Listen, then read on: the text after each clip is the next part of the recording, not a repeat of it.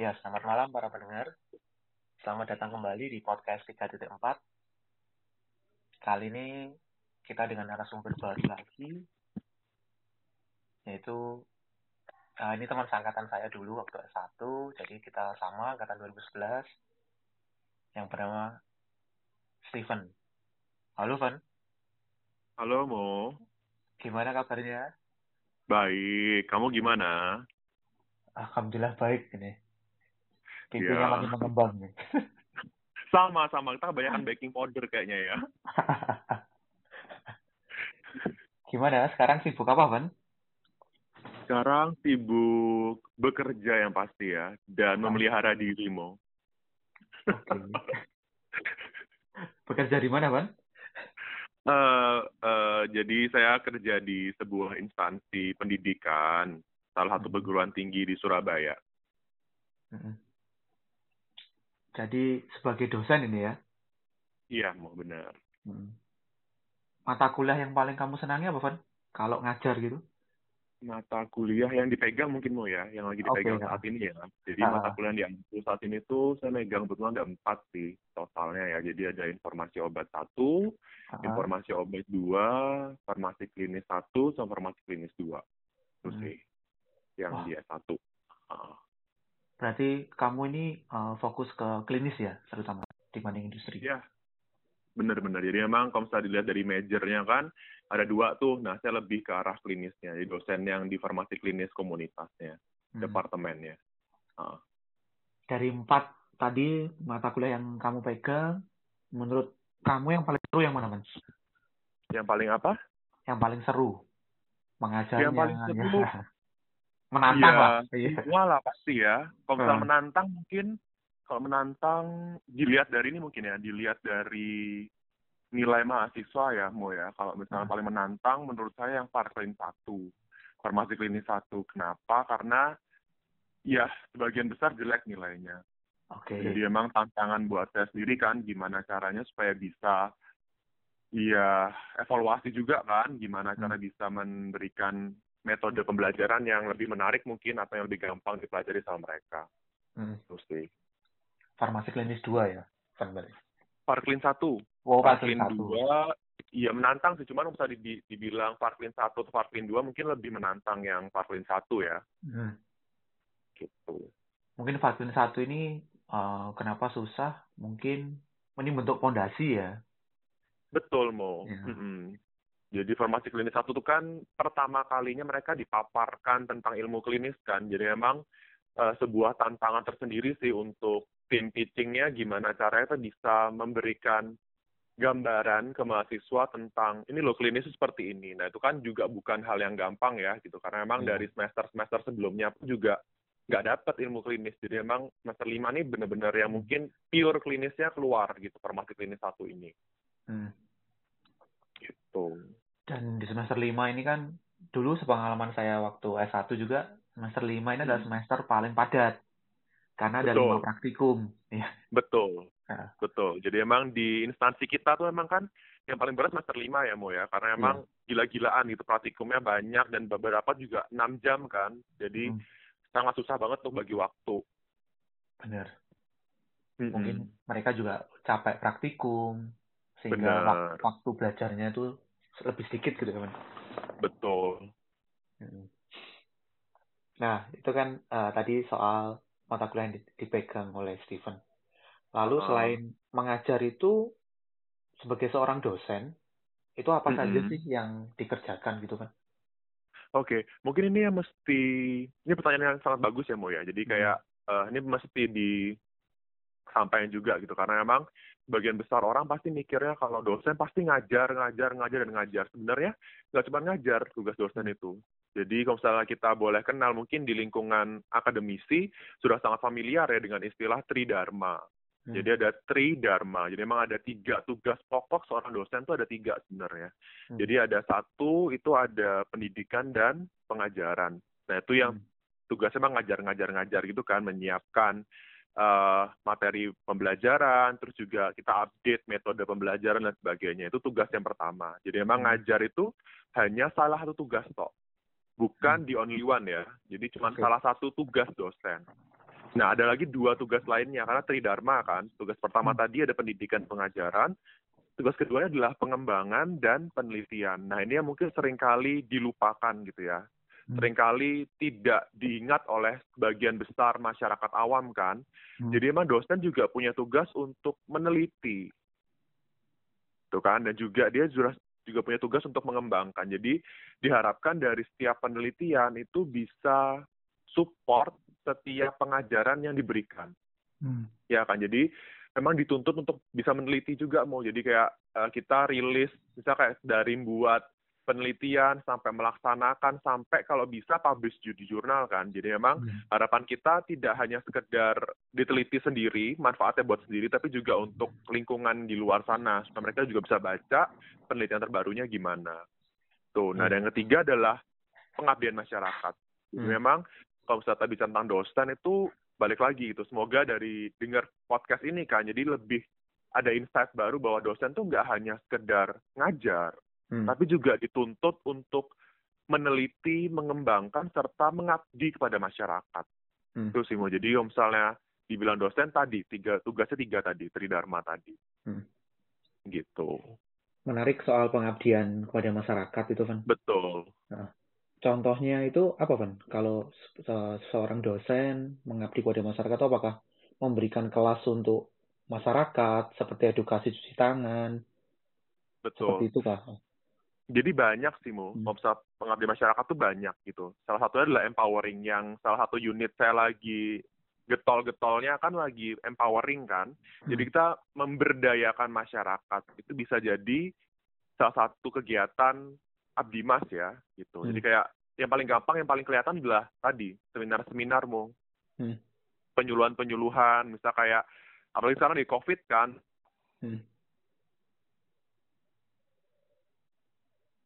Fun? Itu? Nah, Fun tadi uh, sempat terputus. Tadi kamu oh, sampai okay, okay. sampai Abdimas soal COVID. Oke oke, saya ulangi berarti ya. Jadi uh. usaha Abdimas untuk dosen itu banyak mau. Hmm. Salah satunya adalah ya tadi saya bilang kan uh, penyuluhan. Hmm. Penyuluhan yang paling saling booming kan tentang COVID ya, yang paling kelihatan gitu. Jadi ya dosen juga bisa gitu terlibat dalam penyuluhan untuk masyarakat pasti ya kan tentang COVID misalnya, tentang hmm. physical distancing lah, tentang cuci tangan lah, tentang pakai masker dan sebagainya. Itu bisa hmm. juga kita lakukan. Gitu. Okay. Berarti untuk saat hmm. ini abdi masnya seperti itu ya, Van ya? Iya, salah satunya itu. Atau misalnya pemberdayaan masyarakat mau, misalnya kayak hmm. bikin empowering untuk sebuah desa, misalnya dari mereka yang eh, nggak uh, bisa apa-apa, misalnya kan mereka di empowering untuk misalnya bikin sebuah kerajinan apa dan sebagainya itu bisa juga. Hmm. Gitu. Jadi emang empowering itu banyak sih, bisa pemberdayaannya bisa banyak di berbagai hmm. macam sektor tuh bisa dan itu termasuk dalam pengabdian masyarakat. Hmm. Gitu. Berarti uh, tidak melulu dengan fokus kita misal kita adalah dosen di fakultas ekonomi psikologi hmm. farmasi masuk ke masyarakat itu tidak selalu yang diajarkan tuh terkait bidang kita kan seperti itu kan sebenarnya sih kalau nah. bisa tetap ya mau ya tetap tetap ada tetap ada unsur itu hmm. jadi kayak tetap tetap menjunjung tinggi keahlian masing-masing kan. Misal farmasi, yang saya tahu tuh salah satu dosen juga dia mengembangkan tentang daun kelor misalnya. Jadi ada sebuah desa yang mereka sangat banyak daun kelornya, hmm. diberdayakan sama mereka diajarin gimana cara ngolah pangan yang mengandung daun kelor yang mungkin lebih bergizi dan sebagainya. Jadi memang tetap tetap mengandalkan keahlian masing-masing ya. Hmm. Misal juga yang saya tahu juga di unit saya itu juga mereka empowering gitu. Kita empowering masyarakat untuk mengenal obat. Hmm. Jadi dengan cara pembuatan modul dan sebagainya. Jadi memang harusnya sih memang lebih baik ketika berkaitan dengan ahlinya keahlian masing-masing ya itu akan hmm. lebih baik dibandingkan kita melenceng maksudnya gitu baik oke okay. Itu soal pengabdian masyarakat terus tadi kan penelitian kalau penelitian hmm. pasti sesuai dengan jalur kita kan expertise benar kita. benar nah, dari penelitian ini kan juga dapat support dari uh, pemerintah juga kan ya ada ya benar. dana dari pemerintah ada betul hmm. nah untuk mendapatkan dana pemerintah itu apakah sulit kan?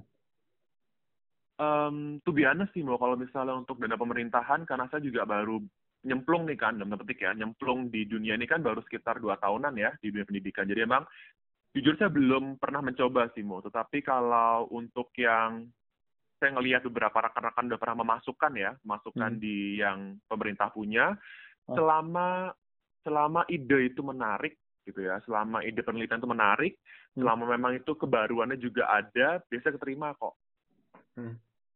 Gitu. Jadi misalnya untuk memasukkan itu syaratnya setahu saya ya harus ada kebaruan gitu. Seenggaknya ada kebaruan yang kira-kira menarik nih saat untuk dibahas. Nah Hmm. biasanya masuk. Gitu. Nah kalau misalnya yang saya tahu juga kalau misalnya tentang hibah sebenarnya nggak cuma pemerintah sih mo di Hmm. instansi kita di institusi kita juga ada di perguruan tinggi yang alumni kita gitu ya alma mater kita juga punya tentang hibah ini hibah internal jadi memang di univ kita itu punya sebuah lembaga namanya LPPM Hmm. gitu kan nah LPPM ini dia itu punya sebuah program Hmm. yang memfasilitasi dosen-dosen baru terutama ya untuk Mhm. berlatih memasukkan hibah gitu jadi Oke. kita didorong untuk membuat penelitian nah itu tujuannya untuk berlatih dari yang internal ini tujuannya nanti ke depan bisa masukin yang ke pemerintah gitu Hmm. jadi nah misalnya untuk yang hibah internalnya saya pernah masukin Hmm. gitu dan memang relatif juga selama memang uh, penelitiannya benar gitu kan masa masa gini memenuhi kaidah penelitian yang baik pasti keterima gitu di internal Ubah, hibah eh, ini Ya, hibah ini. gitu. Eh, kita kan pengajuan dulu berarti ya, pengajuan, dana Betul. turun, kita Mhm. melakukan, Mm-mm. feedbacknya itu berarti hasilnya kita kirimkan ke instansi tersebut atau bagaimana, betul. Ah. betul. Jadi gini mau tahapannya tuh mau jadi pertama pasti pengajuan kan Ah. dan bisa pengajuan bisa ada nunggu proses seleksi biasanya mau Hmm. gitu. Ini, ini ini secara umum ya. Jadi pengajuan seleksi kalau misalnya keterima ya sudah. Kita mesti kayak bakal ada perjanjian nggak salah ya perjanjian dengan pihak pemerintahnya. Ah. selesai uang bakal turun kan? Mhm. uang turun pelaksanaan penelitianmu Oke. gitu kan pelaksanaan penelitian selesai juga ada laporannya kalau Hmm. pemerintah setahu saya itu laporannya kayak 50 persen 75 persen sampai nanti laporan akhir Oke. itu nah yang saya tahu juga ini yang di internal hibah pun juga ada seperti itu sekarang diberlakukan mirip seperti yang di dikti ya jadi mereka Hmm. juga berusaha untuk adopsi supaya juga nggak kaget kan kita kitanya lagi belajar ini jadi memang sudah disesuaikan dengan dikti juga ada tuh nanti monitoring 50%, monitoring 75% sampai nanti hasil akhirnya. Jadi pasti ada laporan-laporan yang mesti diberikan ke mereka perkembangan 50%-nya gimana, 75-nya gimana sampai nanti akhir. Mhm. Itu sih. Berarti step by step ada laporannya ya, habis ini. Ada. Ada. Seenggaknya setahu saya sih 50%, 75% sampai ke akhir. Jadi memang sudah ada tahapannya sih supaya mungkin Hmm. juga mem- memicu ya, memacu kita untuk mesti ingat nih se- eh, sekarang udah 50% gitu. Ke depannya 75% dan seterusnya. Oke. Nah, Mm-mm. Waktu yang dibutuhkan, misal kita mengajukan untuk Mm-mm. dana hibah, dari mulai mengajukan sampai di approve, dana turun, Mm-mm. itu apakah ada batas waktunya?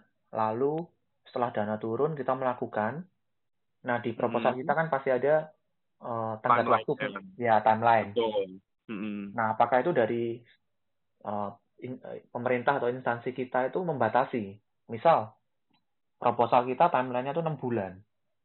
Nah, Mm-mm. dari setelah turun, ini harus kamu lakukan dalam setahun maksimal. Iya. Kalau enggak ada sanksinya. Apakah seperti itu, kan? Eh, begini mau jadi kalau misalnya kita setahu pun ya ini Ah. mungkin boleh dikoreksi juga sama teman-teman mungkin nanti yang dengerin kan karena juga saya Ah. belum punya pengalaman ya untuk yang pemerintah cuman ketika Ah. saya amatin teman-teman yang masukin di pemerintah mereka pasti pertama milih skema sih Mo ngelihat kira-kira penelitian yang mereka mau masukkan itu skemanya yang mana Hmm. dan di setiap skema itu pasti ada durasi waktunya Mo Oke. gitu nah tergantung kita kira-kira mau masukkan penelitian yang sebelah mana. Dengan pertimbangan kita sudah harus mempertimbangkan cukup gak waktunya dengan segitu panjangnya. Gitu jadi kita pasti penelitian juga harus mesti bisa memperkirakan kira-kira masuk nggak ya segitu waktunya. Hmm. gitu jadi emang sebelum masukin mesti harus tahu waktunya dan ngukur ngukur diri ya ngukur awak dalam petik gitu. Kira-kira Hmm. bisa nggak selesai dalam waktu segitu? Kalau misalnya bisa kita bakal coba apply dan kita mesti stick sama timeline mereka lakukan sudah memang. Timeline sudah ditetapkan mesti harus stick. Jadi memang setahun ya harus setahun, nggak boleh Oke. lebih. Gitu. Dan kalau misalnya memang in case di tengah-tengah misalnya ya, sekarang lagi COVID kan, sangat Hmm. sangat susah banget untuk bisa stick sama timeline kan.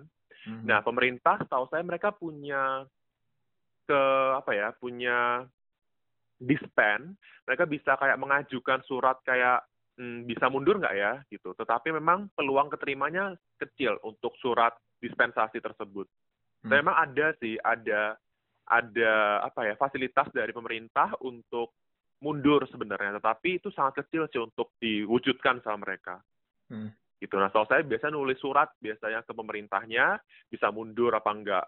Tapi Hmm. balik lagi, itu kecil kemungkinan untuk diterimanya surat tersebut Oke. gitu. Mm-mm. Berarti memang lebih strict ya kalau untuk dana Iya. hibah. Heeh, mesti stick sama timeline sudah dibuat Iya. Dan gitu. itu kan akan berdampak karena kembali lagi sebagai dosen itu kan kita tridharma pendidikan. Mm-mm, Salah- yang pertama yang pertama mengajar, yang kedua Bener. penelitian, yang ketiga ab- abdi masyarakat kan, Van? Pengabdian. Betul.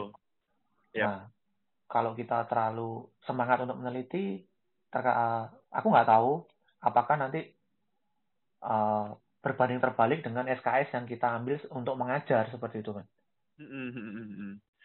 Eh, jadi gini Hmm. setahu saya Dikti itu merilis Tridharma itu dengan proporsinya masing-masing ya, gitu. Oh. Nah, proporsi ini biasanya menentukan Dikti yang menentukan kan.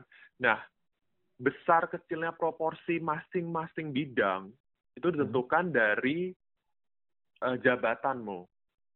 Jadi biasanya untuk dosen-dosen baru memang eh, proporsi penelitian, proporsi pengabdian masyarakat itu memang relatif lebih kecil dibandingkan pengajarannya. Itu Oh. saya tahu ya. Nah, nanti dengan dengan naiknya jabatan, nah proporsi untuk penelitian dan pengabdian masyarakat itu semakin besar. Oke. Gitu. Jadi mereka sudah atur nih, Dikti sudah atur misalnya untuk untuk dosen baru pengajarannya sekian persen. Hmm. Nanti untuk penelitiannya sekian persen, abdimasnya sekian persen. Nah, nanti dengan meningkatnya jabatan itu akan berubah lagi mau proporsinya. Hmm. Dan cenderung dia bakal memperbesar proporsi penelitian dan memperbesar proporsi abdimasnya. Dibandingkan dengan mengajar. Gitu. Bener. Oke.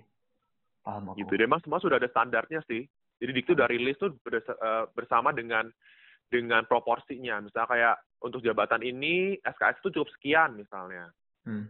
Nanti tergantung, misalnya memang nanti dosen yang berkaitan mau ngambil lebih ya, ya nggak apa-apa. Pokoknya selama dia bisa memenuhi proporsi yang lain gitu loh. Jadi dengan catatan nggak boleh sampai lalai di penelitian dan abdimasnya Hmm. gitu. Oke oke mantap. Mm-mm. Berarti sudah ada tingkatannya ya. Sudah ada tingkatan, setahu saya ada tingkatannya. Jadi emang eh, untuk pengajuan jabatan tuh sudah pasti ada proporsi masing-masing, Bu. Hmm. gitu. Misal untuk dosen baru tuh butuh sekian, nanti dosen misal jabatan A ke B itu butuh sekian, sekian, sekian. Dan biasanya bakal lebih besar itu setiap naik jabatan tuh semakin besar di penelitiannya dan abdimasnya, pengajaran mulai mengecil. Oke. Gitu. Hmm. Ya sebagai dosen ini sebenarnya kalau saya pikir sih memang tugas yang mulia ya. Benar. kita kan mengajari, membuat orang mengerti seperti itu dan bermanfaat bagi masyarakat dan skop yang lebih Benar. luas kan bangsa dan negara sebenarnya. Karena kita penelitian kan gitu. Iya. Nah kalau menurutmu kan alasan untuk menjadi dosen ini apa? Ini pertanyaan yang sulit juga ya, gitu. Iya. Alasan jadi dosen mungkin saya Ah. bisa bilang, ini mungkin terlalu ndake ya, mau. Cuman menurut saya ini alasannya. Menurut saya tuh. Kenapa jadi dosen adalah God destiny ya. Kenapa saya bisa bilang God destiny? Ah, Itu panjang ceritanya sih. Jadi emang dari semenjak saya kuliah ah, itu nggak pernah terpikirkan sedetik pun gitu ya, Hmm. untuk jadi dosen sebenarnya. Gitu. Cuman kalau misalnya saya boleh sedikit flashback, sebenarnya tuh sudah ada hint-hint gitu ya. Sudah Oke. ada petunjuk-petunjuk yang mungkin mengarahkan saya ke sana sebenarnya. gitu Ah, kan sebagai contoh nih misalnya apoteker beberapa temen bilang udahlah ngedosen aja. Ya kan? Mm, udahlah aku cocok jadi dosen kok dan sebagainya. Itu sebenarnya banyak sih yang ngomong gitu. Maksudnya kayak mm, sering kali saya dengar gitu. Cuma saya selalu bilang enggak lah gitu. Saya pengen kerja di rumah sakit. Ah, gitu kan? Itu hint pertama menurut saya gitu kan? Oke. terus kedua ketika lanjut S2 pun sebenarnya itu juga nggak ada rencana ya Mo ya. Hah? gitu. Nggak ada rencana melanjutkan S2 secepat itu.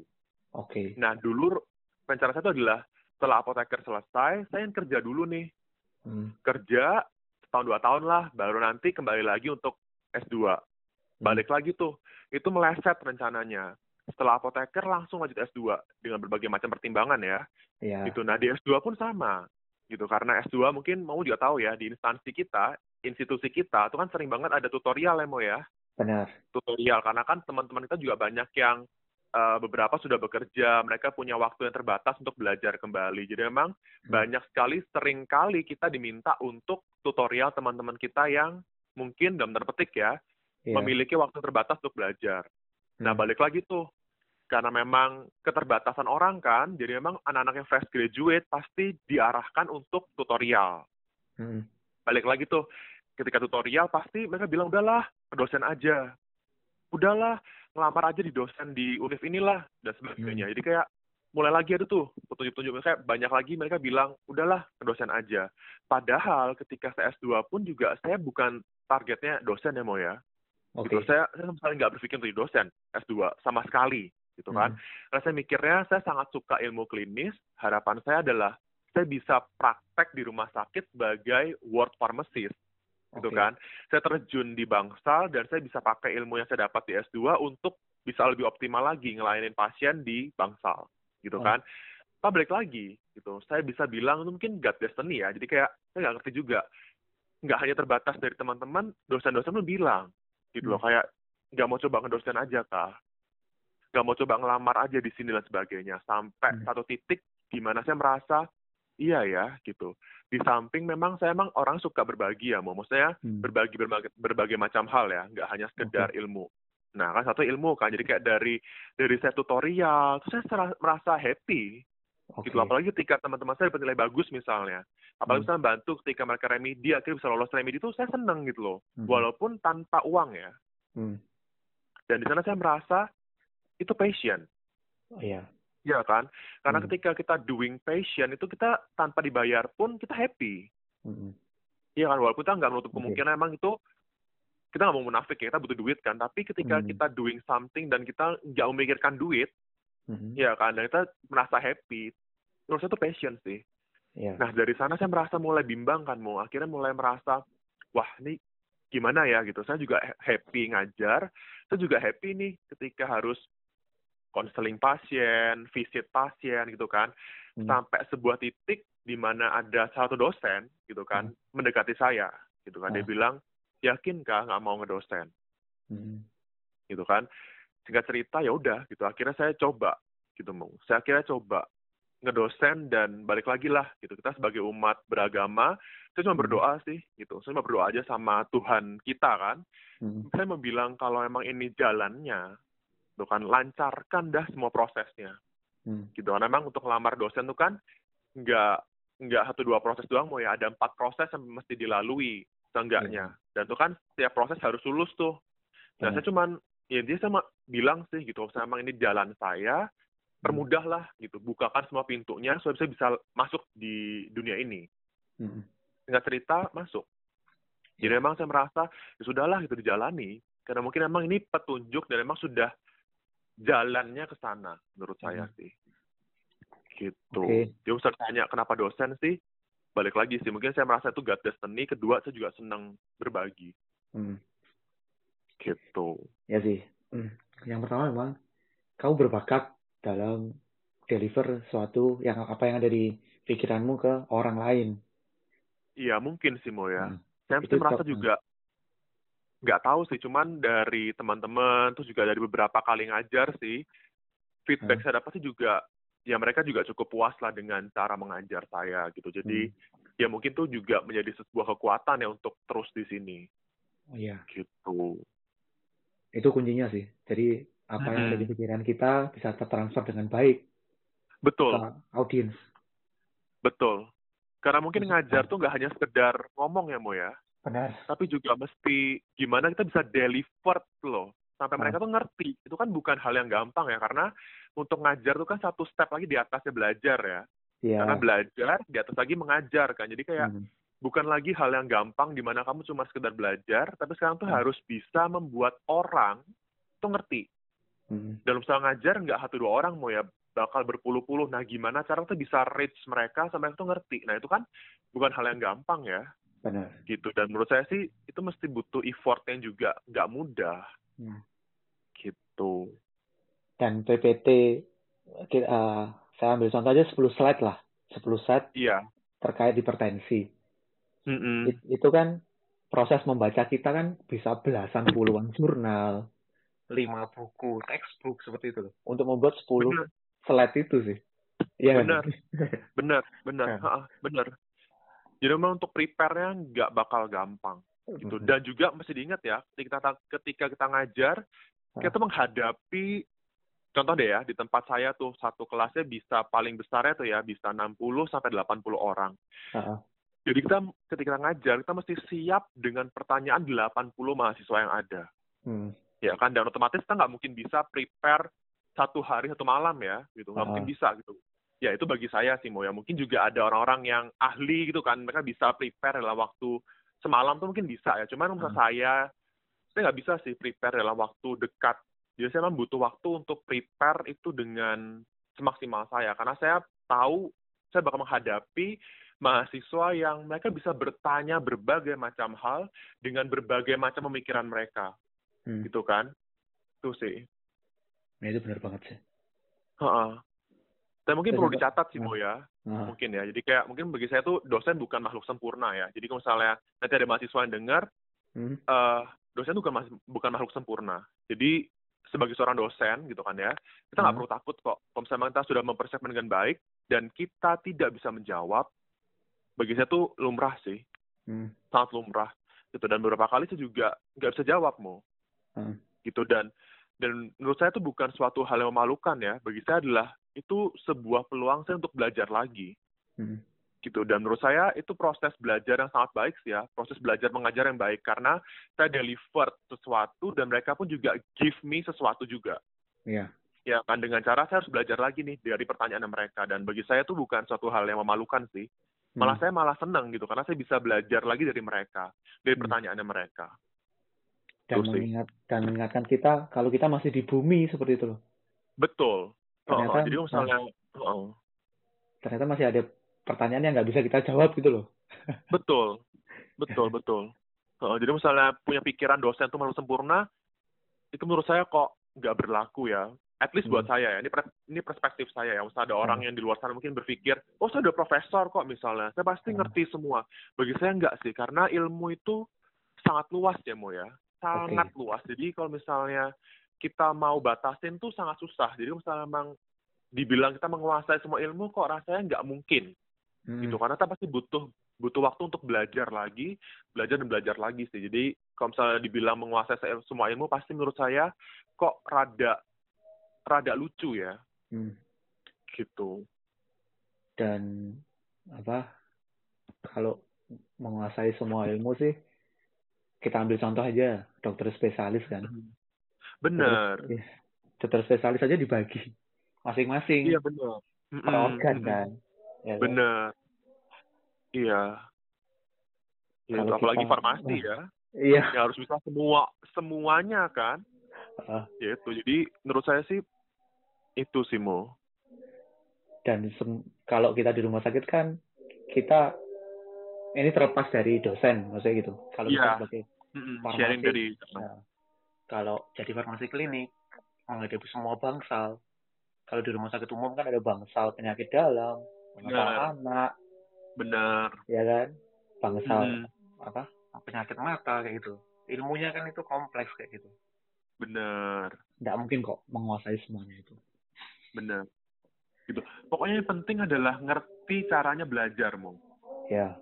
Ngerti caranya kamu tuh belajar gimana. Jadi kan ya kita balik lagi ya. Kita nggak bisa semua kan. Yang penting adalah kita ngerti gimana cara belajar. Itu sih. Dan mau belajar itu menurut saya udah cukup sih. Ah, gitu karena menurut saya sehebat apa pun kamu nggak bakal bisa nguasain semua ilmu. Gitu yes. kan jadi yang penting adalah eh, apa ya soft skillnya kita untuk ngerti caranya belajar gimana dan mau belajar. Hmm. itu aja sih menurut saya. Ya saya juga setuju sih kan terkait Oh, oh. persepsi um, opini itu kita tidak Benar. bisa menguasai semuanya saya bener itu juga salah satu nilai yang saya ambil bahwa saya hanya pengen fokus ke satu uh, satu bidang gitu doang yaitu Mm-mm. topik kanker kan kayak gitu. Ya udah saya Bener mau fokus ke situ aja sih. Iya, Nah, ya apa-apa gitu. Ha tadi kan uh, soal cara mendelivermu kan memang bagus. Yang kedua aku lihat sih kamu memang pinter kayak gitu loh S2 aja semua kumlot sendirian kayak gitu kan Ini kok jadi ini ya? Ini jadi eh, berubah berubah topik ya gitu ya. Ini saya perlu bayar berapa untuk ujian itu ya? Ini kok jadi berubah topik jadinya ya? oh tidak tidak maksudnya eh menurut pandanganku juga tuh kamu pantas jadi dosen gitu loh ya ini ada beberapa alasan yang kedua ya semua kumlot itu tadi yang ketiga sih eh, apa namanya passion itu loh kan Iya, menurut saya sih iya butuh sih itu mau. karena kalau kita nggak ada passion kita akan banyak mengeluh badan kerasa Benar. capek Benar. tapi kalau ada passion secapek-capeknya kita pulang kerja itu masih bisa ketawa dong Betul. ya kan Ada Ketawa. kepuasan tersendiri kan? Ah. Heeh. apalagi kita bisa menyelesaikan kasus sulit kayak gitu wah pulang tuh happy gitu Iya. Benar. apalagi kesenangan dari farmasi klinis kan adalah kalau sarannya itu Terima. sama dokter ya itu kan Benar. puas banget itu Iya. gitu sih terus aku kembali ke berbagi tadi Eh, kamu kan Iya. orangnya suka berbagi kan berbagi Mhm. dalam hal apa pun ya Mm-mm. berbagi perasaan gimana kamu suka berbagi perasaan juga? Ini kok melenceng ya nih ya? Ini kok melenceng ke berbagi perasaan ini ya? Ini, ini bisa kembali ke topik sebelumnya nggak ya? Ini jadi berbagi perasaan ya? tadi soalnya ada stat- ada statement saya senang berbagi eh, Oh, iya, apa pun iya. ya gitu ya Makanya saya tanya Kalau kan berbagi perasaan bisa kan ya? Kalau bisa berbagi perasaan senang kan bisa menghibur orang lain kan bisa kan? oke Gitu. Misalnya juga kan kadang sharing juga kan berbagi perasaan ya. Berbagi Oke. suka duka tuh kan berbagi perasaan kan? Apakah Mhm. benar begitu ya, Andri Utomo ya? Iya iya. Iya iya benar-benar. Oke, kembali lagi ke topik Eh. tadi. Kalau dari eh, tadi kan alasan mengapa jadi dosen. Mm-mm. Lalu dari cara mengajar yang paling kamu Hmm. suka itu seperti apa, Van? Apakah kuis tiap tiga minggu sekali, ataukah ujian saja, ataukah gimana? Van? Oke, cara ngajar ya, mau. Jadi kalau misalnya Hmm. cara ngajar yang saya terapkan, Hmm. sebagian besar saya pakai modul, Mo. Jadi, kenapa sih saya pakai modul? Saya tuh sangat terinspirasi dari proses belajar saya di magister ya. Hmm. Mungkin Momo juga tahu kan, kita belajar di magister tuh sangat banyak sekali sesuatu yang kita perlu pelajari sendiri. Hmm. Dan bagi saya itu efektif. Oke. ya kan? Di proses magister pun juga diktaktiknya itu cuman sekitar 20-30 persen. Hmm. Ya kan, mau ya sisanya kita perlu belajar dulu sendiri dan dosennya ada untuk facilitating kita saja, fasilitator Hmm. saja kan. Kita perlu Hmm. confirm ke mereka benar nggak yang saya pelajari. Hmm. Nah itu yang saya bawa ke S1 dan sedikit saya modif ya, karena nggak Hmm. mungkin kalau misalnya S1 kita minta seperti S2 ya Oke. kan? Nah, akhirnya saya mikir untuk, oke, saya bikin modul, tujuannya adalah saya ingin mereka setidaknya mengerjakan modul tersebut sebelum masuk kelas saya. Hmm. Tujuannya apa sih, gitu kan ya? Tujuannya Hmm. apa? Saya udah bagi tuh mau- modul saya jadi tiga bagian, gitu kan? Bagian pertama saya minta mereka untuk recall knowledge. Kebetulan saya kan ngajar di semester 5, 6, 7 Oke. ya kan? Semester sudah mulai atas-atas tuh. Dan saya yakin pasti banyak sekali ilmu-ilmu yang di bawah yang dipakai di atas, Hmm. gitu kan? Nah, kenapa saya bikin bagian recall knowledge, gitu kan ya? Mengingat kembali, karena saya dulu waktu kuliah pun juga sangat kesulitan untuk bisa mengintegrasikan ilmu yang sudah saya dapatkan di bawah, Oke. gitu kan? Misalnya ketika infeksi, saya udah lupa tuh tentang mikro, Hmm. Ya kan, nah saya sengaja tuh saya bikin modul, saya minta mereka mengerjakan dulu. Hmm. Nah apa yang perlu dikerjakan? Pertama, saya minta mereka untuk recall knowledge. Jadi mereka buka lagi tuh modul-modul setelah saat kuliah yang sudah pernah mereka pelajari di semester bawah Hmm. gitu. Nah, tidak hanya sekedar slide, Pak, mau saya juga kasih mereka ebook-ebook yang bisa menunjang mereka untuk bisa recall knowledge. Oke. gitu kan. Nah bagian keduanya saya bisa bakal masukin ke main course-nya. Jadi kayak eh, apa ya makanan utamanya. Saya bakal kasih Hmm. mereka studi kasus. Hmm. Nah tujuan saya adalah saya bakal kaitkan lagi tuh studi kasusnya dengan bagian A saya. Mm-mm. Jadi mereka belajar bagian A tuh nggak percuma gitu loh. Saya bakal Hmm. berusaha untuk kait-kaitkan kasusnya dengan bagian A yang sudah mereka kerjakan sebelumnya. Mm-mm. Nanti yang terakhir bagian C adalah saya minta mereka refleksi. Dari sebuah topik itu mereka bisa belajar apa sih? Ah. Nah, kenapa saya butuh modul sebenarnya adalah saya ingin mau supaya Hmm. mereka yang di kuliah saya tuh mereka masuk tidak dengan kondisi kepala kosong Oke. gitu ya. Karena Hmm. sangat susah sekali ketika kita mengajar mereka yang masih nggak tahu ini tentang apa sih topiknya Mhm. ya kan? Mereka Hmm. nggak tahu nih kira-kira mau belajar apa sih. Nah, akhirnya saya paksa mereka, mereka harus kerjakan dulu bagian A-nya sebagai syarat masuk kelas saya, Mm. Gitu kan?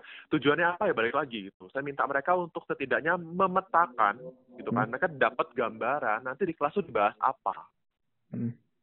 Dan itu menurut saya juga terbukti efektif menurut saya. ya. Lebih gampang bagi saya untuk ngajar mereka yang sudah punya gambaran Oke. gitu. Nah, baru nanti berlanjut ke berikut-berikutnya. Kalau misalnya ditanya, kira-kira banyak banyak kuis atau banyak tugas atau banyak ujian, ya Hmm. mungkin lebih banyak misal di UNIF gitu ya, di sebuah Hmm. perguruan tinggi itu pasti mereka punya syarat balik lagi mau. Mereka punya proporsi.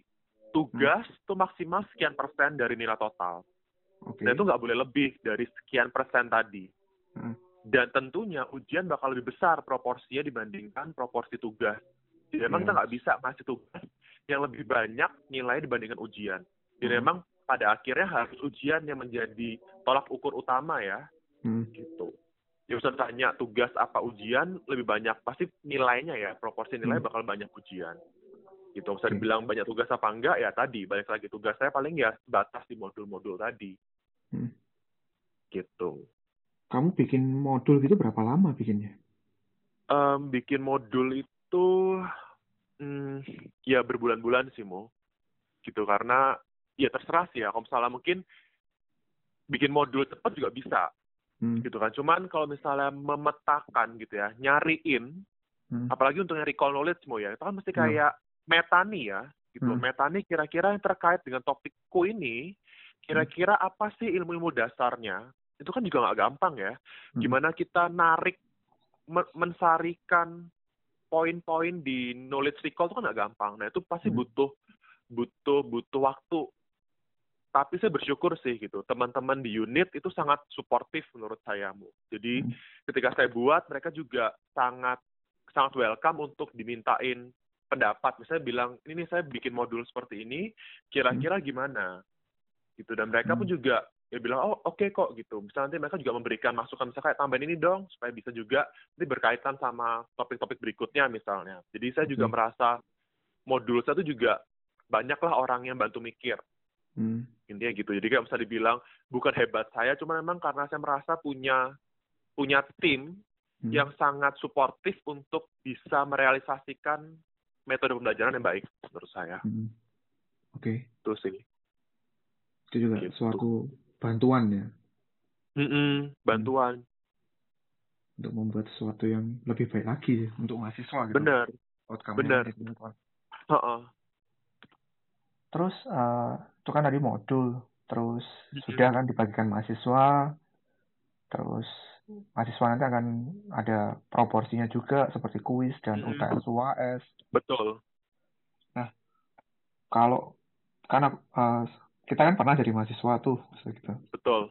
Kita kalau ujian itu kan atau kuis kita kan berharap selalu dapat nilainya kan bagus, iya.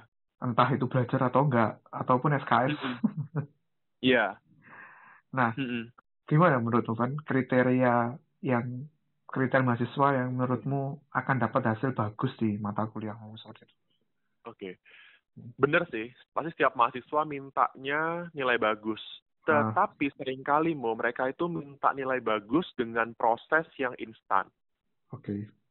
Nah, itu yang saya menurut saya tuh nggak bakal berlaku di mata kuliah yang saya pegang. Ah. Gitu, karena menurut saya mereka akan mendapatkan nilai sesuai dengan usaha mereka. Hmm. Kan. Nah, saya selalu bilang sama mereka tuh, pokoknya saya yakin ketika kamu sudah do your best, hasilmu tuh bakal mengikuti. Gitu. Jadi jangan pernah takut gitu kan.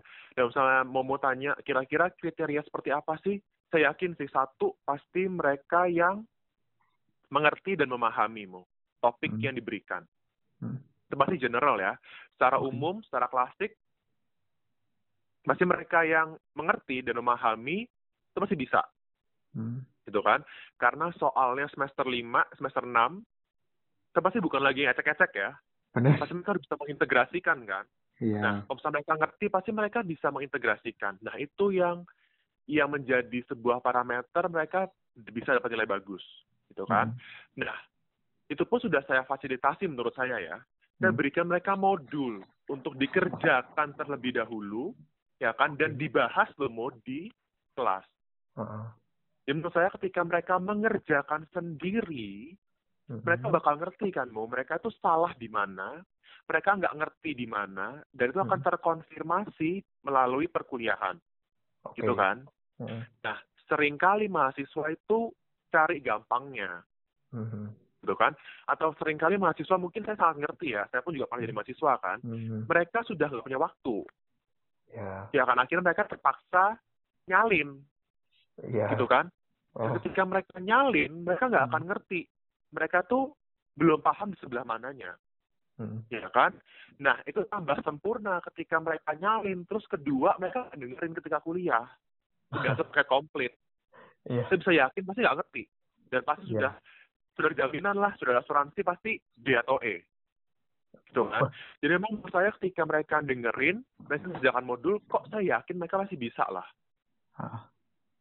Heeh. Oh. Iya kan? Karena menurut saya, Ah. Heeh, karena menurut saya itu pasti gini loh, Mo. Dosen Ah. pun juga nggak mungkin ya ngeluarin eh, nggak tahu sih ya, masa gini nih. Bagi saya gitu ya, Ah, ujian ah. itu adalah sesuatu yang kita ajarkan, Oke. ya kan? Dan itu nggak boleh keluar dari sesuatu yang telah kita ajarkan. Hmm. Berarti kan sudah kelihatan banget kan, kalau misalnya mereka nggak bisa, berarti kan mereka ada sesuatu yang miss dari sebuah pembelajaran kan. Nggak tahu Hmm. tadi apa, mungkin mereka tidak kerjakan modul sendiri, atau mungkin mereka juga tidak tidak mengerti ketika kuliah dan mereka juga mungkin malu bertanya gitu Hmm. kan.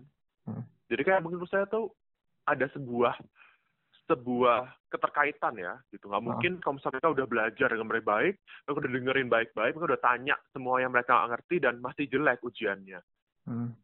Gitu Ah, apakah dengan kan pasti ada mahasiswa tuh yang malu bertanya.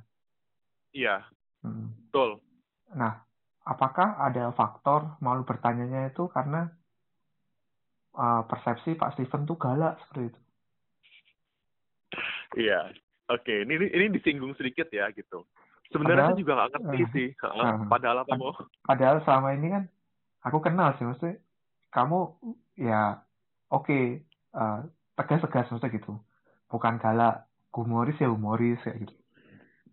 Tapi kalau dibilang garing ya garing gitu ya Ya garing ya garing.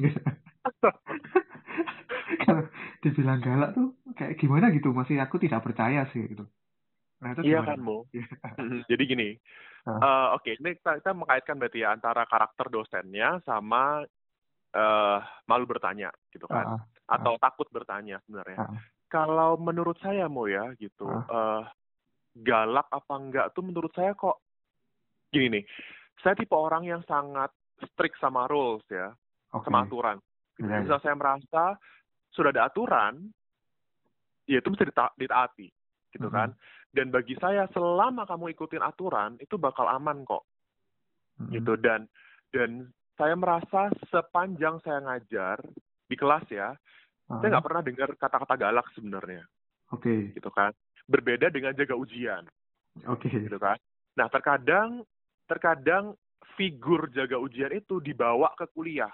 Hmm, ya kan jadi gini ketika jaga ujian kan terkesan galak tuh kan. Ah, itu yang dibawa sama mereka jadi isu kan. Oh Pak Steven galak Pak Steven galak. Nah itu kan akhirnya membuat mereka tuh takut gitu loh untuk di kelas. Ah. gitu nah saya pun juga nggak setuju gitu ya dibilang galak jaga ujian gitu Hmm. karena balik lagi sih Mo sebalik lagi saya sangat stick sama aturan ya Mm-mm. dan saya sangat memahami tugasnya dosen sebagai pengawas ujian Oke. ya kan? Kalau misalnya mengawas ujian artinya adalah kita mengawasi setiap mahasiswa agar ujiannya berjalan dengan baik dan jujur, Benar. gitu kan? Ya kan? Dan Hmm. saya sangat sangat tidak setuju dan begini, saya bukan tipe yang jaga ujiannya cuman sebagai penunggu ujian, Oke. ya kan? Karena saya dibayar bukan untuk menunggu ujian, tapi Hmm. mengawas ujian. Hmm. ya kan? Dan bagi saya itu totally different ya. Kalau misalnya mengawas berarti tadi, saya mengawasi ujian dan saya memastikan ujiannya berjalan dengan baik dan jujur, Oke. ya kan? Karena Mhm. prinsip ujian adalah mengukur kemampuan masing-masing mahasiswa, Benar. Gitu kan? Nah itu kan sangat berbeda dengan penunggu ujian, Hmm. ya kan? Kalau misalnya menunggu ujian, beres tuh mau, pokoknya kamu datang aja di kelas, kamu nunggu, Hmm. ya kan? Mahasiswamu mau ngapain pun terserah, Hmm. ya kan? Dan bagi saya tuh Ya. bukan esensi seorang dosen untuk mengawas ujian. Hmm. Ya kan? Kalau saya emang sebagai penunggu ya ngapain diawasi, nggak usah sekalian aja gitu kan. Iya, Nah itu yang akhirnya mereka Hmm. persepsinya sebagai galak Hmm. gitu. Karena ya kalau ujian ada yang nyontek, ada yang berusaha untuk berbuat curang, ya pasti saya tegur dong. Iya.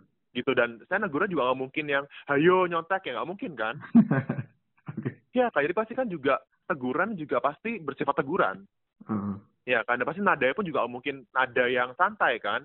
Iya. Nah itu yang akhirnya mereka bawa ke kelas. Nah bagi saya sih nggak masalah ya Mo ya gitu. Hmm. Dan gimana cara saya menangani hal itu? Saya selalu setiap kali saya opening kelas, saya selalu bilang Hmm.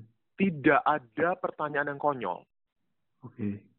Ya kan, jadi kamu feel free untuk raise your question gitu loh. Jadi kayak Hmm. kamu, ya kamu feel free untuk kamu bertanya bertanyalah gitu loh. Dan Hmm. setiap kali selesai pembahasan pun saya bakal tanya, ada yang mau tanya nggak? Hmm. Ada yang nggak ngerti kah? Ada yang bingung kah? Kalau misalnya nggak bingung, nggak ngerti, tanya oh sekarang. Hmm. Sebelum kita lanjut lagi berikutnya gitu loh. Selalu seperti itu. Jadi kalau misalnya di kelas, saya kok nggak pernah dengar kata-kata galak ya, kecuali kalau misalnya ada mahasiswa yang balik lagi ya, Hmm. ber, bertindak yang tidak menyenangkan. Nah, itu pasti saya saya bakal saya bakal tegur Hmm. gitu. Terus jadi misalnya dibilang galak, pokoknya selama selama selama seharusnya bagaimana tuh ditepati, diikuti, saya nggak bakal nggak bakal negur kok. Iya. gitu. Nah ini kan mungkin ada mahasiswa juga dengar nanti ya. Itu sih misalnya dibilang galak, ya terserah sih. Cuman bagi saya adalah saya berusaha untuk melaksanakan tugas saya dengan baik.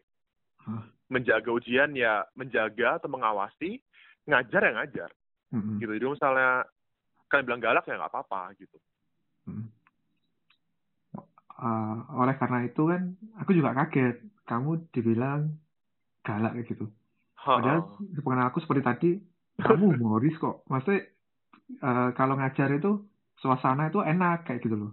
Jadi tidak mencekam kayak gitu loh. Iya sih. Ya tahu saya sih begitu sih. Menurut nggak tahu bisa mereka merasa tertekan kan, tertekan mentalnya, tertekan ini kan nggak ngerti saya kan. Atau mungkin tertekan sama topiknya kan juga nggak ngerti gitu kan. Atau Heeh. mungkin tertekan dengan nilai UTS nggak ngerti saya kan. gitu kan nggak ngerti. gitu. Ya, itu sih maksudnya gitu. Terus Heeh. kan eh, ada juga memang beberapa mahasiswa tuh ya ini juga menurut saya juga kayak gitu. Mm-mm. Kan mau macam-macam kan bentuknya mahasiswa itu. Ada yang Betul. eh, belajar dulu, terus dia menjawab sesuai Mm-mm. evidence base. Mm-mm. Nah, ada yang hanya om eh, jawab aja, tapi itu tidak menjawab pertanyaan kayak gitu loh. Iya. Dia tidak membaca dulu. Terus ada Iya. lagi hanya yang eh, gimana ya, me- mementingkan parasnya seperti itu, loh, Van. Mm-mm. Entah itu ganteng atau kecantikannya untuk menolong Ya. dia dalam mata kuliah itu kayak gitu. Iya. Oke. Itu ya, itu juga sih saya juga maksudnya ya ini berbagai macam mahasiswa gitu. loh.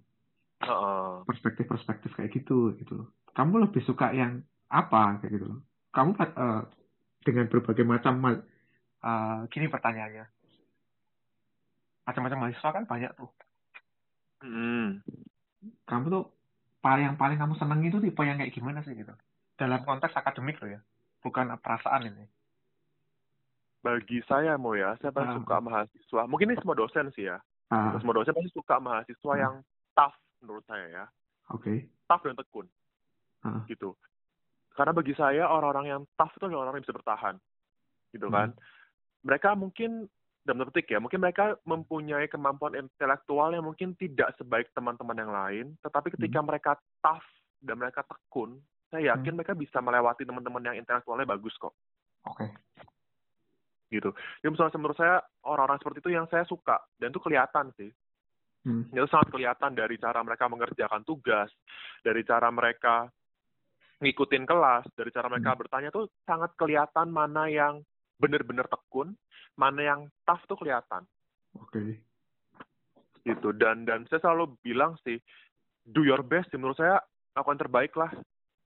Gitu dan itu hmm. kelihatan dari kan gini loh mau mau kelihatan hmm. ya tugas yang dibikin dengan sepenuh hati gitu kan yeah. dengan tugas yang dibikin dengan sepenuh cacian dan makian gitu kan itu kan totally different pasti kan hasil kamu bisa lihat gitu loh iya, orang-orang iya. yang benar-benar niat kerja gitu kan dengan dengan memberikan yang terbaik full effortnya dia dengan orang-orang yang kerjanya sebatas ya pokoknya aku kerja gitu kan hmm. itu kan sangat kelihatan gitu loh apalagi di era-era yang online gini kan sangat kelihatan banget hmm. ya kan ya gitu aku juga diceritain itu salah satu temanku juga dosen kan tapi uh-uh. dia dosen ekonomi. Uh-uh. Waktu pengumpulan tugas itu, ya ini kan dua orang, Van. Anggap uh-uh. aja Ali sama Budi gitu ya. Uh. Ini random Ali sama Budi. Nah, Budi ini nyontek tugasnya Ali gitu loh. Uh-uh. Nah, terus temanku itu minta diemailkan tugasnya. Ali mengirim. Okay. Namanya Ali gitu ya. Okay. Terus yang kedua, Budi mengirimkan ke emailnya temanku ini. Namanya tuh udah diganti jadi tetap Ali. Jadi emailnya Ali, Ali. Namanya Budi, Ali gitu. Terus waktu ditanya, loh ini namanya kok Ali gitu. Terus Budi jawab, iya bu, itu salah ketik gitu kan. Terus dijawab okay. sama temanku, masa salah ketik dari awal sampai daftar pustaka gitu. Oke. Okay. Terus? ya akhirnya uh, aku nggak tahu kelanjutannya mahasiswa tuh ngomong apa. Akhirnya sama temanku oh. dikasih dikasih C. Oke. Okay. okay. Aduh, aduh. Itu juga saya temukan sih, Mo. Ketemu saya juga. uh. di perkuliahan online. Mungkin juga Omo tahu kan ya. Juga saya sempat sempat geram juga sih gitu karena uh ya saya nggak tahu mau ya gitu maksud saya merasa juga mungkin bukan full kesalahan mahasiswa ya gitu. jadi kayak hmm. ada mahasiswa itu yang gini nih online itu kan sangat memaksa kita untuk menggunakan semuanya via elektronik ya masa kayak okay. uh, ngumpulkan tugas ya via email atau via website gitu kan hmm. dan itu kan pasti kalau misalnya modul mau gitu kan hmm. dengan pertanyaan 20 pertanyaan misal di bagian A gitu kan ya hmm. mungkin kan nggak bakal dibaca kan mungkin persepsi mahasiswa kan pokoknya saya ngumpulkan yeah. untuk dapat nilai tugas gitu kan Benar. tetapi saya juga merasa dosen-dosen milenial nggak uh -huh. boleh kalah cerdik sama mahasiswanya oke okay.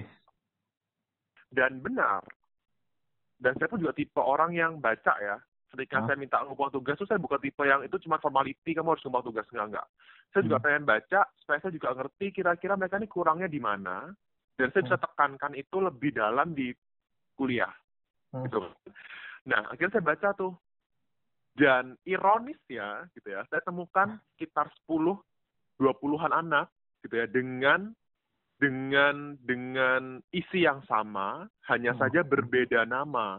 Oke. Okay dan berbeda kelas. Oke. Okay. Ya kan? Uh, bagi saya gini sih, saya nggak bisa menyalahkan mahasiswa ya, karena hmm. mungkin, saya bilang hmm. mungkin ya, saya garis bawah ini mungkin, hmm. selama ini budaya yang dibangun di kampus ketika mengumpulkan tugas online dan modelnya begitu, mungkin mereka bisa copy paste dan itu nggak ketahuan. Oke. Okay. Ya kan? Dan itu akhirnya menjadi budaya kan, Mung.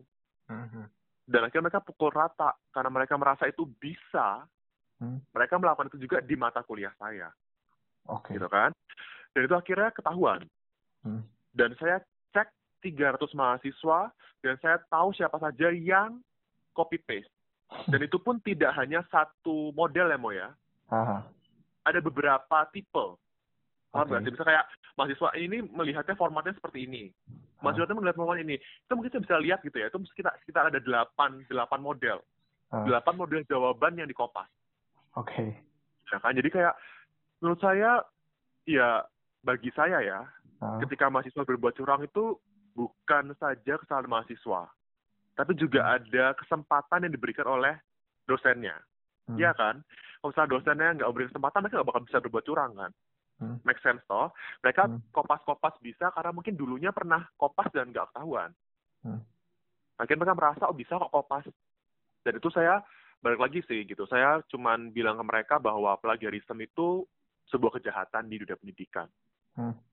Gitu dan dan saya bersyukurnya mau start dari poin itu mereka berubah. Seenggaknya di mata kuliah saya mau ya. Mhm. Mereka berubah dan mereka mengerjakannya sendiri-sendiri.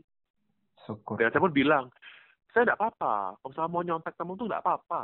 Saya pun juga Ah. pernah tuh, kita, nih loh, saya nggak mau munafik ya, dosen pun juga pernah jadi mahasiswa kan. Iya. Dan kita, kalau misalnya kepepet pun, sometimes pinjem punya teman kita kan. Benar. Iya kan? Dan saya itu nggak apa-apa, itu legal-legal saja, tapi pastikan kamu nggak kopas. Hmm. Iya kan? Kalau misalnya mau kopas, berarti kamu kehilangan satu langkah untuk berusaha memahami kan isi Mhm. dari soal tersebut gitu loh. Mhm. Dan saya bilang, please jangan kopas. Kamu boleh pinjam punya temenmu, silahkan. Tapi Mhm. please jangan kopas. Kamu tulis lagi dan kamu pahami sendiri. Mhm. Dan itu akhirnya saya lihat nggak ada lagi sih yang plagiarism start dari minggu itu. Mantap. Gitu. Luar biasa itu. Iya. Nggak maksudnya kayak menurut saya sih itu sih, Mo. Jadi kayak kalau misalnya mau enak-enakan bisa sih. Lo ngapain? Gila, Pomo. Kamu meriksa 300 mahasiswa dengan satu Word itu isinya sekitar 20 soal. Tapi balik lagi sih gitu. Saya balik lagi ke esensinya sih. Mhm. Ya, aku Gitu. paham. Ya paham. Kadang cuma dilihat namanya saja. Dan 1 sampai 20 Bener. diisi semua kayak gitu kan. Bener. Itu juga ada kejadian lucu juga sih, Mo. Itu juga ada di mata kuliah lain ya. Sama Ah. tuh, Mo. Dia kopas persis sama, tapi file name-nya berbeda, tapi nama di dalam filenya nggak berubah. Paham ya? Misalnya nih filenya Paham, si paham. A sama si B gitu kan. Nah, nama itu nama filenya berbeda tapi Ah. nama di dalamnya tuh loh kan saya minta lagi nama NRP gitu gitu kan nama Ah. di dalam itu mereka lupa lupa diubah kilaf mungkin kan kilaf lupa nggak diubah langsung kelihatan dong iya. ya kan ketika saya compare kelihatan banget semuanya sama. Itu Jadi punyanya A- eh punyanya Ali dinamain Budi. Heeh. cuma cuman ganti rename nama filenya tok tapi nama di dalam di dalam pekerjaan tuh tetap sama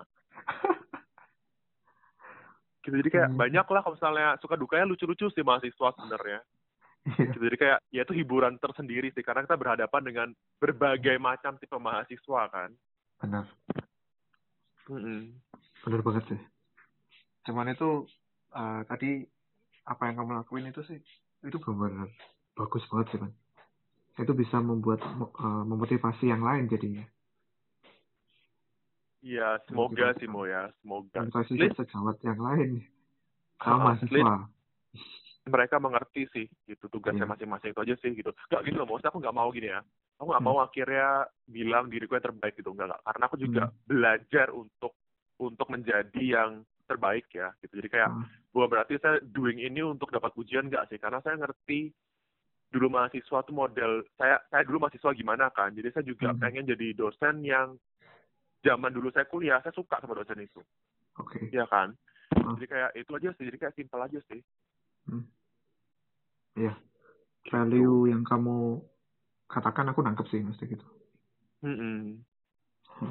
dan yang perlu di uh, tulis pakai caps lock terus di bold itu adalah pla- plagiarisme adalah kejahatan Iya, di ya, dunia pendidikan. ya di dunia pendidikan Oh, jadi di- diusahakan jangan sampai mm, plagiarisme gitu loh betul, dan plagiarisme itu juga ada batasnya kayak gitu betul. kalau sepemahamanku uh, plagiarisme itu maksimal 20% atau kasih Mhm. ganti kan Iya, iya. Setahu juga 20 persen, Mo. ya jadi maksimal 20% Mm-mm. Nah. itu pun dalamnya ka- maksudnya dalam itu pendahuluan tinjauan pustaka itu pun kita tidak sama pun daftar pustaka tuh sama gitu loh. Benar. Ya. daftar pustaka itu mungkin menyumbang sekitar 5-7 persen kayak gitu. Berarti kan tinggal Iya. 13 persen. Heeh. Ya jadi lagi sih mungkin yang plagiarisme 20% tuh mesti di note ya gitu. 20% tuh bukan berarti kamu kopas punya orang loh ya, tapi kita berikan apa ya spare. Kalau misalnya ada gini nih, sometimes kan ada beberapa yang mirip-mirip ya Mo ya. Ya. Begini, misalnya ada beberapa kata-kata tuh istilah-istilah kita nggak bisa hindarkan istilah itu. Hmm. Kita mesti pakai istilah itu. Itu kan udah menyumbang plagiarisme kan sebenarnya. Walaupun kita sebenarnya nggak ada tujuan plagiarisme. Benar. Memang kita harus pakai istilah itu kan. Jadi kayak Hmm. 20% itu bukan berarti kita punya kebebasan untuk oh bisa kopas 20% dari temanku. Kita enggak, tapi kita memang buat sendiri dan kita Hmm. spare 20% itu untuk untuk sesuatu yang memang tidak terduga ya. Misalnya istilah-istilah yang nggak bisa dihindarkan. Hmm. Terus juga misalnya daftar pustaka atau misalnya citasi-citasi Hmm. gitu kan. Hmm. Begitu sih. Itu misalnya 20% itu bukan bukan lagi untuk spare kita untuk bisa kopas teman kita enggak. Iya. Mm. Wah, itu kopas satu kalimat aja udah berapa persen itu? Bener. Makanya Iya. misalnya kita mau quote kan, biasa quote temu ya. Misalnya kita mau definisi kan nggak mungkin diubah tuh. Biasanya di Iya. quote kan.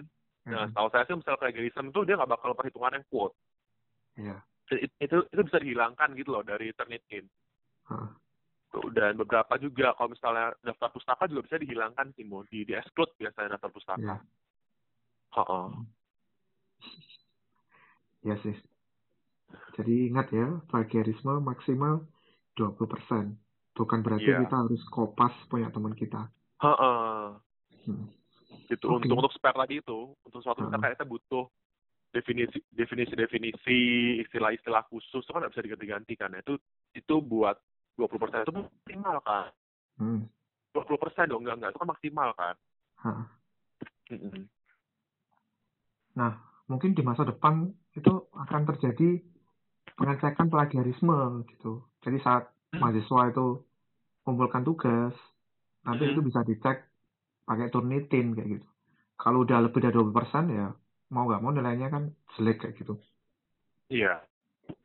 Mungkin itu yang Benar. akan terjadi di masa depan sih soal plagiarisme ini. Oke, Van. Jangan Ah, gitu, Mo. J- Maksudnya jangan jangan kan nunggu masa depan sih. Kamu Ah. skripsi aja pasti dicek Turnitin ya kan. Pas submit. Iya, dicek Jadi Turnitin. ya. misalnya, heeh, kalau misalnya plagiarisme lebih besar dibandingkan sekian, itu bisa kena. Maksudnya Iya. bisa bisa langsung digugurkan loh skripsi. Makanya juga bilang sama mahasiswa sih. Itu juga bisa jadi habit nanti. Iya. Dan itu kalau kebawa Benar. sampai tugas akhir sih bahaya. Mm-mm. Betul. Bahaya banget loh itu. Jadi kan harus dicegah dari sedini mungkin ya. Yes, setuju aku. Terus eh, ini Ban, Eh, uh, kalau untuk jadi dosen kan pasti happy karena itu kan sesuai dengan passion kamu.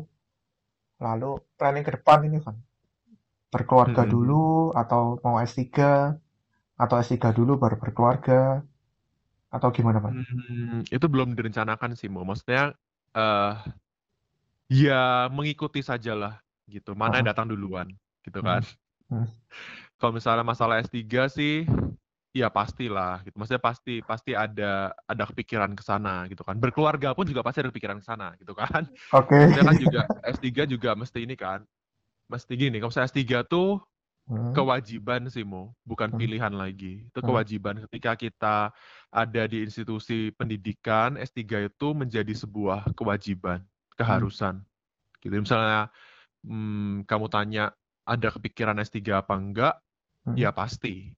Hmm. Even enggak kepikiran pun juga harus S3, Oke. gitu kan.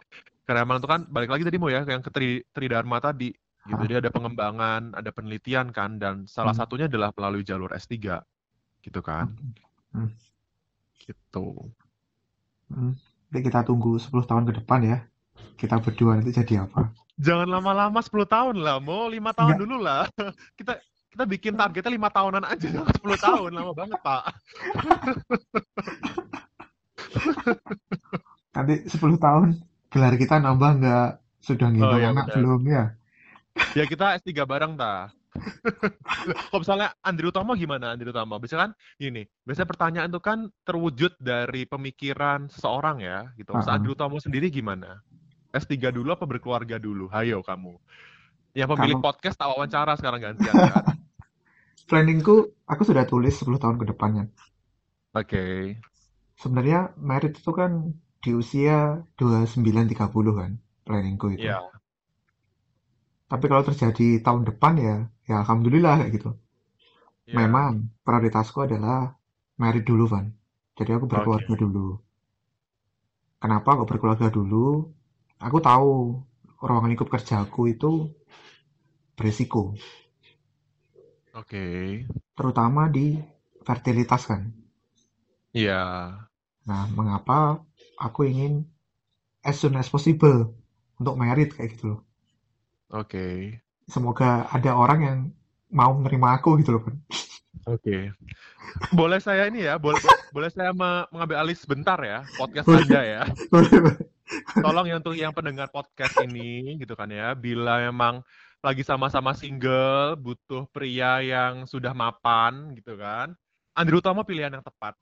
Ya, Mapanmu. terus nanti ada terus nanti ada juga eh, teman-temannya yang mungkin juga lagi mencari jodoh, mencari pria yang mapan, mencari pria yang sudah siap menuju pelaminan, silahkan kontak pemilik podcast ini. Ca- Calonnya sudah ada, Van. Eh, Oh, calon sudah ada. sudah ada. Ngapain kamu promosi? Oh, benar. Loh, loh. Kamu kok ya, kamu kok yakin tuh jodohmu? Ah, karena aku mengusahakan. Jadi orang ini tuh gini, Pak. Jadi cerita. Eh, tolong ya, ini ini ini, ini di skip dulu aja ya. Nanti untuk perjodohan ini kita lanjutkan lagi di di next setelah podcast ini ya. Tidak dibahas di sini. Ini kok dari dosen jadi ke arah anu ya, ke arah konsultasi perjodohan ya. Ya itu, jadi merit dulu, itu kan mau S3. Oke. Cuman kan, Amin. eh, ya amin. Aku kan pengen jadi praktisi memang, praktisi dulu. Hmm, Nanti di usia sekitar 35-36, mungkin aku eh, akan, mungkin resign ya, resign untuk menjadi dosen tetap di suatu kampus kayak gitu loh. Planningku seperti itu. ya. Karena kalau nanti eh, jadi suatu eh, bekerja di dosen tetap, nanti akan aku lanjutin S3 gitu. Oke. Gitu sih planningku. gitu. Oke. Ya, Luar biasa ya. Ya makanya, tapi above it hmm. all kan ya Mo ya, kita kan boleh berencana tapi kan biarlah rencananya yang pencipta kita yang terjadi kan.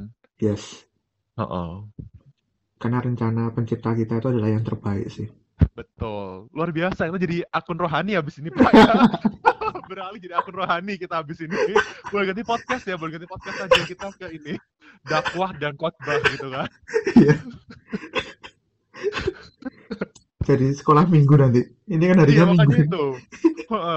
Ibadah Jumatan dan kita ibadah mingguan kan. Iya, kan mingguan.